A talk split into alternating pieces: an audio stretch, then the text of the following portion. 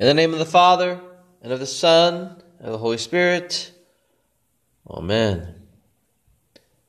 Our Old Testament reading for the ninth Sunday after Pentecost is from Isaiah chapter 55. O come to the water, all who are thirsty. You who have no money, come, buy and eat. Come and buy grain without money and wine and milk that cost nothing. Why are you spending money for what isn't bread, and your earnings for what doesn't satisfy? If you will only listen to me, you will eat good things and enjoy rich food. Hear and come to me. Listen and you will live. I will make an everlasting covenant with you, the mercies faithfully promised to David. Once I made him a witness to the nations, a prince and a commander of the nations. So now you will call a nation you don't know. And the nation that doesn't know you will run to you on account of the Lord your God and the Holy One of Israel, for he has honored you. This is the word of the Lord. Thanks be to God. Our epistle reading comes from Romans chapter 9. I'm telling the truth in Christ. I'm not lying, as my conscience assures me by the Holy Spirit. When I say I have a great sorrow and continuous pain in my heart, I could wish myself cut off from Christ and damned for my fellow Jews, my own flesh and blood.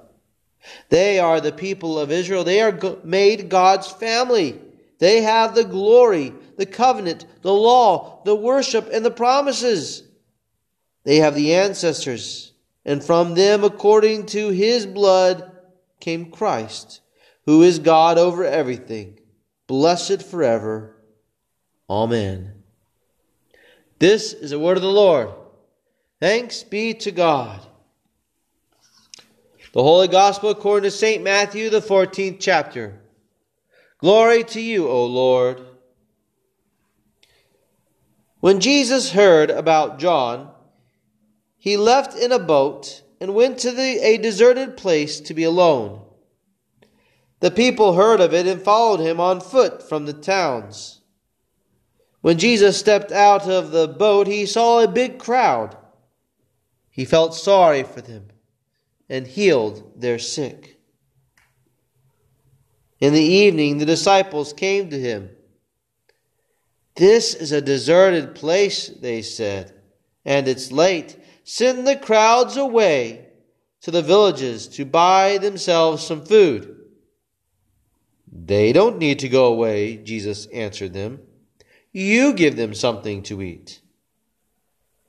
All we have here are five loaves and two fish, they told him. Let me have them, he said. He ordered the people to sit down on the grass. Then, taking the five loaves and two fish and looking up to heaven, he blessed them.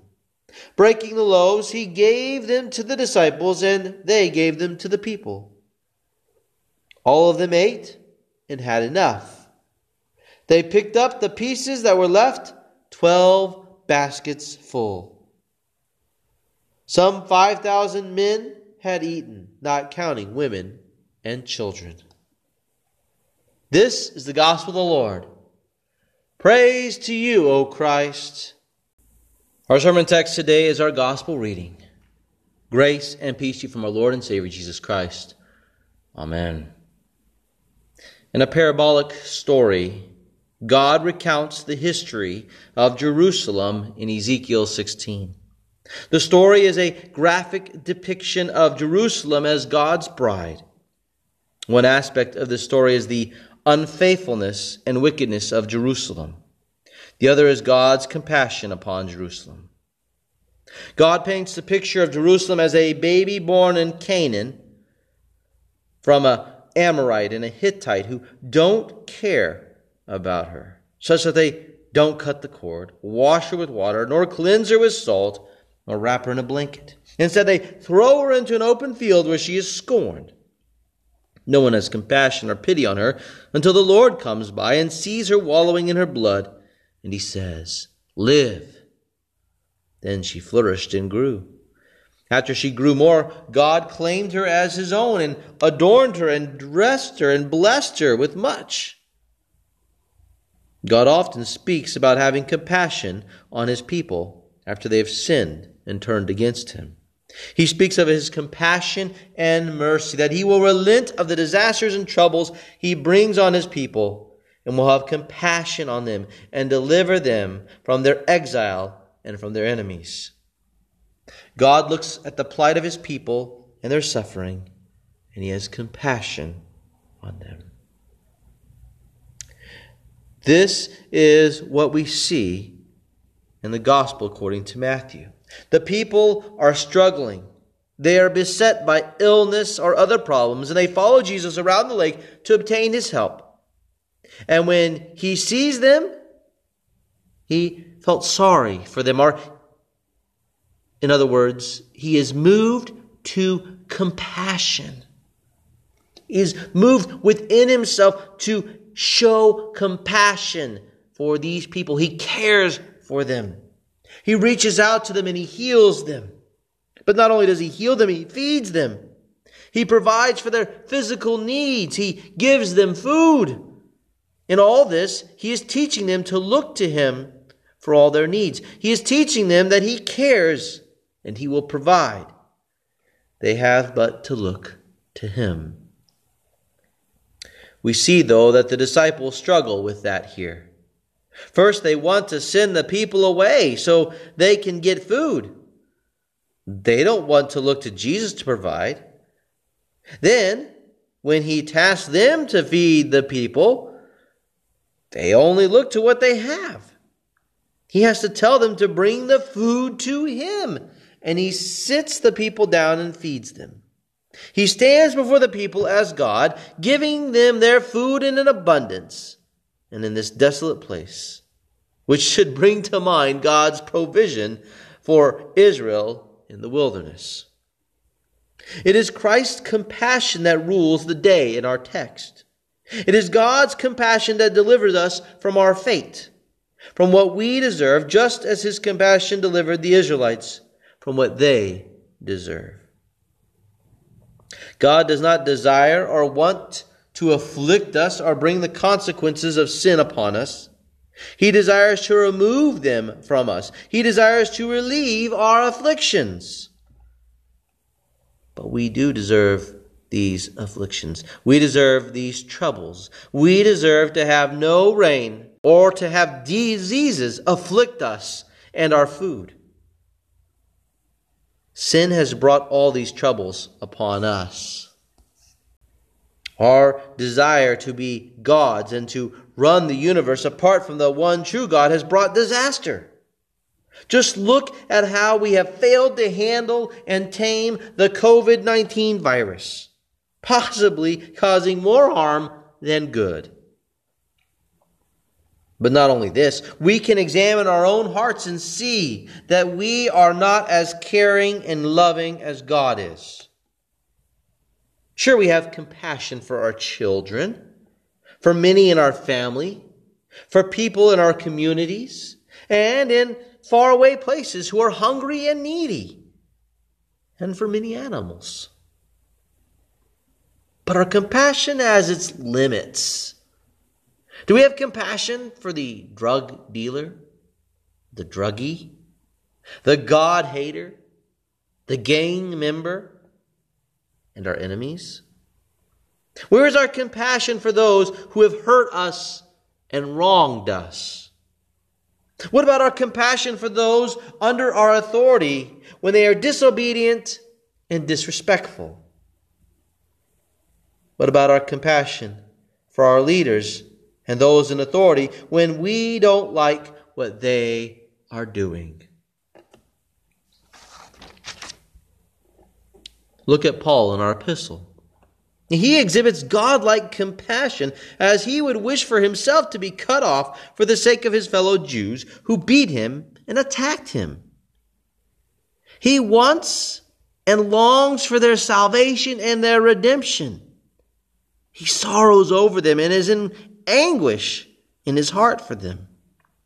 He is moved to compassion for these who have been so greatly honored and blessed by God, but who are blind to the truth and who have treated him quite poorly.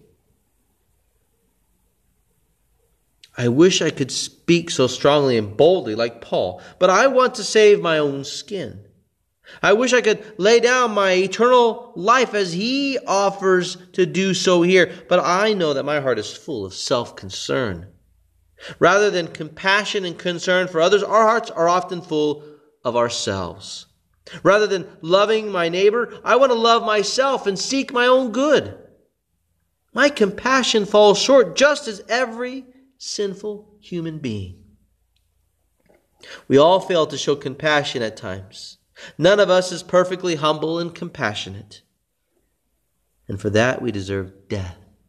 We deserve to die. We deserve to be abandoned in the wilderness to search for food and any other needs all on our own. We deserve to be turned over to our sins and all the consequences that come with those sins. You and I deserve nothing but God's fiery judgment.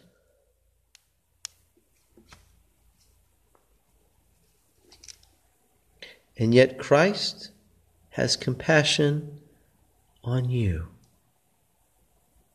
God shows you favor. Jesus sees your need and mine, and he meets it. Jesus lived in our flesh and showed compassion. He was perfect in his care and concern for others. When others wanted people to fend for themselves, Jesus was moved to aid them and help them. Though he was seeking solitude and time away from the crowds, he still had compassion. He didn't raise his voice or complain about their neediness. He met their needs. He loved them. He had care and concern for their physical well being. He kept the fifth commandment. And then, in and with the same compassion, he went to the cross to forgive the debt of all people. He went to take care of sin. He went to die for all the times we lacked compassion or when our compassion ran out. He went to the cross to bleed and suffer our punishment. He died in your place and mine. God's justice fell on him instead of you. Now you are forgiven. Your sins are erased. For with Jesus' death they are put asunder and killed. And he rose, having conquered over them, having removed them all from you. He saved you. He provides for your needs in body and soul. For he has provided you water without cost, heavenly food without money. He has given you waters in baptism that cleanse you and make you whole. He has given you waters to make you clean and holy. You are pure and holy now. And welcome to come to his table to dine and eat with him. It cost you nothing because he paid the price. He secured for you food that feeds you physically, bread and wine, and food that feeds your soul and body, his body and blood. He gives you food that imparts life and holiness to you. This food makes you holy and it heals you, body and soul. It heals you completely, for it brings you into Jesus' presence. And He purifies you by His Spirit, and He gives you new life. This new life extends from today into eternity. It cannot be taken away. It is an abundance of life that overflows. There's more than enough and it satisfies because it extends into eternity, where all our wounds are healed and our bodies made whole and perfect forever. It is out of this compassion of Jesus for you that you can likewise be compassionate with all those around you, loving your neighbor and forgiving your enemy. You can even have compassion on those who test your patience just as God has had compassion on you. The peace of God which passes all understanding, keep your hearts and minds in Christ Jesus our Lord. Amen. The Lord bless you and keep you. The Lord make his face shine upon you and be gracious to you. The Lord lift up his countenance upon you and give you peace. Amen. All readings prior to the sermon come from an American translation of the Bible.